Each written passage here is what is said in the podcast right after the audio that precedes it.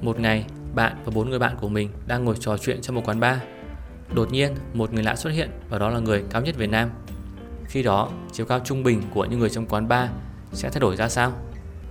Giả sử 5 người trong nhóm của bạn có chiều cao trung bình là 1,7 m.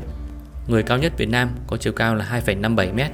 Chiều cao trung bình của 6 người sẽ là 5 x 1,7 cộng với 2,57 chia cho 6 bằng với 1,85 m. Như vậy, chiều cao trung bình đã tăng lên từ 1,7 m lên thành 1,85 m, tăng khoảng 9%. Đó không phải là một tỷ lệ tăng lớn. Bây giờ, xét một trường hợp khác, thay vì người cao nhất Việt Nam thì người giàu nhất Việt Nam, tỷ phú Phạm Nhật Vượng xuất hiện. Bằng một cách nào đó, ông ta đã chọn quán bar của bạn làm nơi để thư giãn. Giả sử nhóm của bạn có tài sản trung bình là 200.000 đô la một người, khoảng gần 5 tỷ đồng. Tài sản của Phạm Nhật Vượng là 7,3 tỷ đô la. Khi đó, tài sản trung bình của 6 người trong quán bar sẽ là 200.000 nhân với 5 cộng 7,3 tỷ chia cho 6 bằng với 1,2 tỷ đô la. Vậy là về trung bình, giờ đây cả 6 người đều là tỷ phú. Chỉ trong chớp mắt, bạn và nhóm bạn của mình đã trở thành tỷ phú nếu như chúng ta tính trung bình tài sản. Với sự có mặt của Phạm Nhật Vượng, tài sản trung bình tăng từ 200.000 lên thành 1,2 tỷ đô la. Đó là mức tăng gấp gần 6.000 lần. Lý do là vì tài sản của Phạm Nhật Vượng là khác biệt rất lớn so với của bạn. Tài sản của ông ta gấp là 7,3 tỷ chia cho 200.000 bằng với 36.500 lần. Với sự có mặt của những người giữ kỷ lục, tại sao tài sản trung bình có thể tăng lớn như vậy, trong khi chiều cao thì tăng không đáng kể?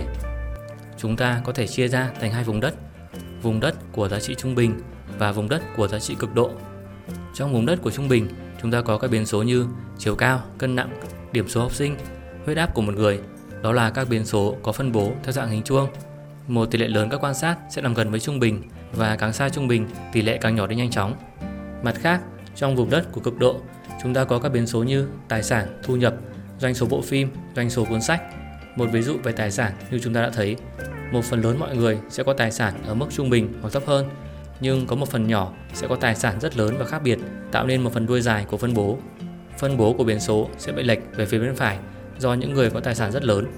Một ví dụ khác là doanh số của những cuốn sách. Phần lớn các cuốn sách sẽ có doanh số nhỏ và thấp hơn trung bình. Chỉ có một phần rất nhỏ các cuốn sách trở nên nổi tiếng và thịnh hành, tạo nên thu nhập lớn cho tác giả. Điều này cũng đúng trong thế giới của các môn thể thao, chẳng hạn như bóng đá. Hai cầu thủ nổi tiếng nhất trong thế giới bóng đá hiện nay là Ronaldo và Messi. Năm 2021, Ronaldo có mức lương là 510.000 bảng một tuần. Đó là chưa kể thu nhập từ quảng cáo và tài trợ. Trong khi đó, thử nhìn vào mức lương của các cầu thủ của giải Ngoại hạng Anh. Mức lương trung bình của giải Ngoại hạng Anh là khoảng 60.000 bảng một tuần.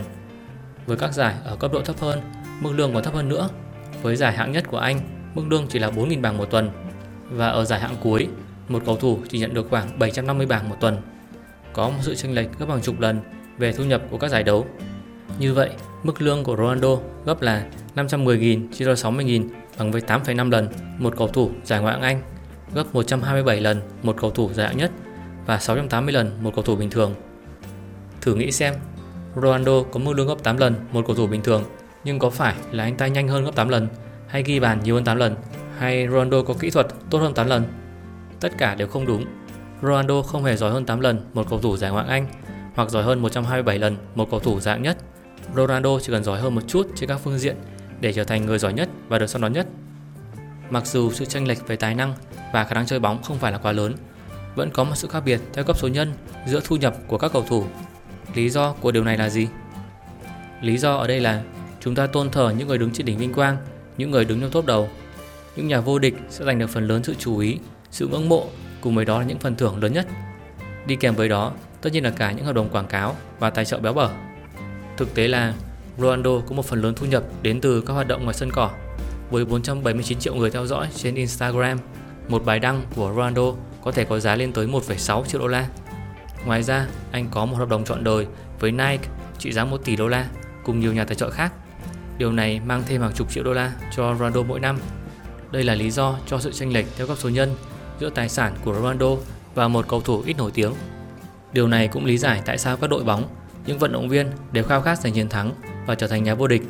Những người đứng trên đỉnh cao sẽ giành được phần lớn sự chú ý, trong khi người về nhì hoặc thấp hơn sẽ bị quên lãng nhanh chóng, mặc dù sự khác biệt giữa họ không phải là quá lớn. Hiện tượng này được biết đến từ cái tên, đó là kẻ thắng được phần lớn, winner takes most. Điều này ám chỉ rằng kẻ chiến thắng sẽ được phần thưởng lớn nhất, thậm chí là lớn hơn gấp nhiều lần kể về phía sau. Người chiến thắng đôi khi có sự góp phần của may mắn sẽ được tán dương trong một thời gian dài. Người giành được huy chương bạc mặc dù cũng là một thành tích rất đáng tự hào, lại thường chẳng mấy vui vẻ gì về chiến tích ấy.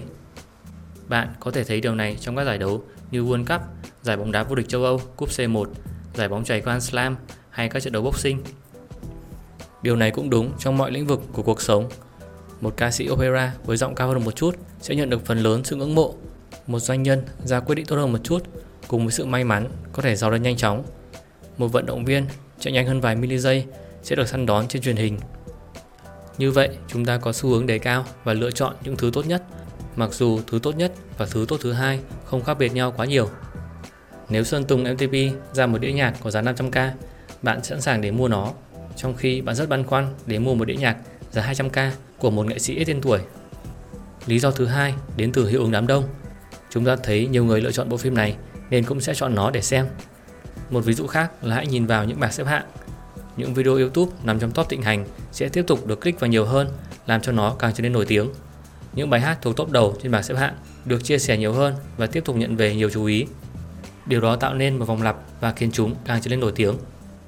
Tiếp theo, một điểm khác cũng rất quan trọng đó là chúng ta thường đánh giá thấp yếu tố may mắn trong những câu chuyện này.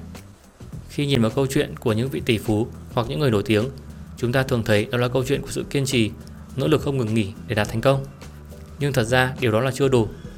Một yếu tố cũng rất quan trọng đó chính là sự may mắn và cơ hội thuận lợi mà họ đã có được. Vị tỷ phú có thể đã may mắn đầu tư vào một sản phẩm trong lúc thị trường đã phát triển và đạt được thành công nhanh chóng, nhưng điều đó sẽ không được nói đến trong cuộc phỏng vấn của ông ta. Xét một ví dụ, có hai diễn viên mới vào nghề và đang tìm cho mình một bộ phim đầu tay. Cả hai có sự nỗ lực, chăm chỉ tương đương nhau và năng lực tương đương nhau. Lúc này có một bộ phim Hollywood mới được đầu tư và cần tuyển một diễn viên phụ. Kết quả là diễn viên thứ hai được lựa chọn vì phù hợp hơn với vai diễn và có kết quả thử vai tốt hơn một chút. Sau bộ phim này, diễn viên thứ hai bắt đầu nhận được sự chú ý và tìm được những vai diễn tốt hơn, trở thành một diễn viên nổi tiếng. Trong khi đó, diễn viên một tiếp tục phải lựa chọn những vai diễn phụ cho mình một đứa trẻ đam mê với công việc diễn xuất sẽ thấy rằng diễn viên thứ hai thật nỗ lực, chăm chỉ và đã thành công. Mình cũng nỗ lực và chăm chỉ thì sẽ thành công như vậy. Nhưng đứa trẻ đó không biết đến diễn viên một, một người cũng nỗ lực và chăm chỉ nhưng đã không có đủ cơ hội. Trong một ngành công nghiệp cạnh tranh như phim ảnh, có hàng triệu diễn viên mong muốn trở nên nổi tiếng, nhưng tỷ lệ những người có thể trở thành siêu sao là vô cùng nhỏ. Tuy nhiên, câu chuyện này không phải để nói rằng sự nỗ lực và chăm chỉ là không cần thiết. Bạn hoàn toàn có thể thành công với sự nỗ lực và chăm chỉ. Nhưng với những ngành cạnh tranh như phim ảnh, nghệ thuật, âm nhạc hoặc nếu bạn muốn trở thành một tỷ phú thì những yếu tố đó là chưa đủ. Ngoài ra, câu chuyện này cũng mô tả rằng chỉ một khác biệt nhỏ cùng với một sự may mắn có thể làm thay đổi mọi thứ và tạo ra khác biệt lớn.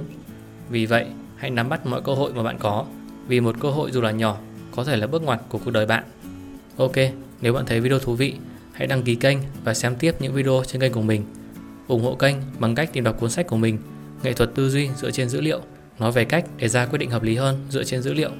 Xin chào và hẹn gặp lại.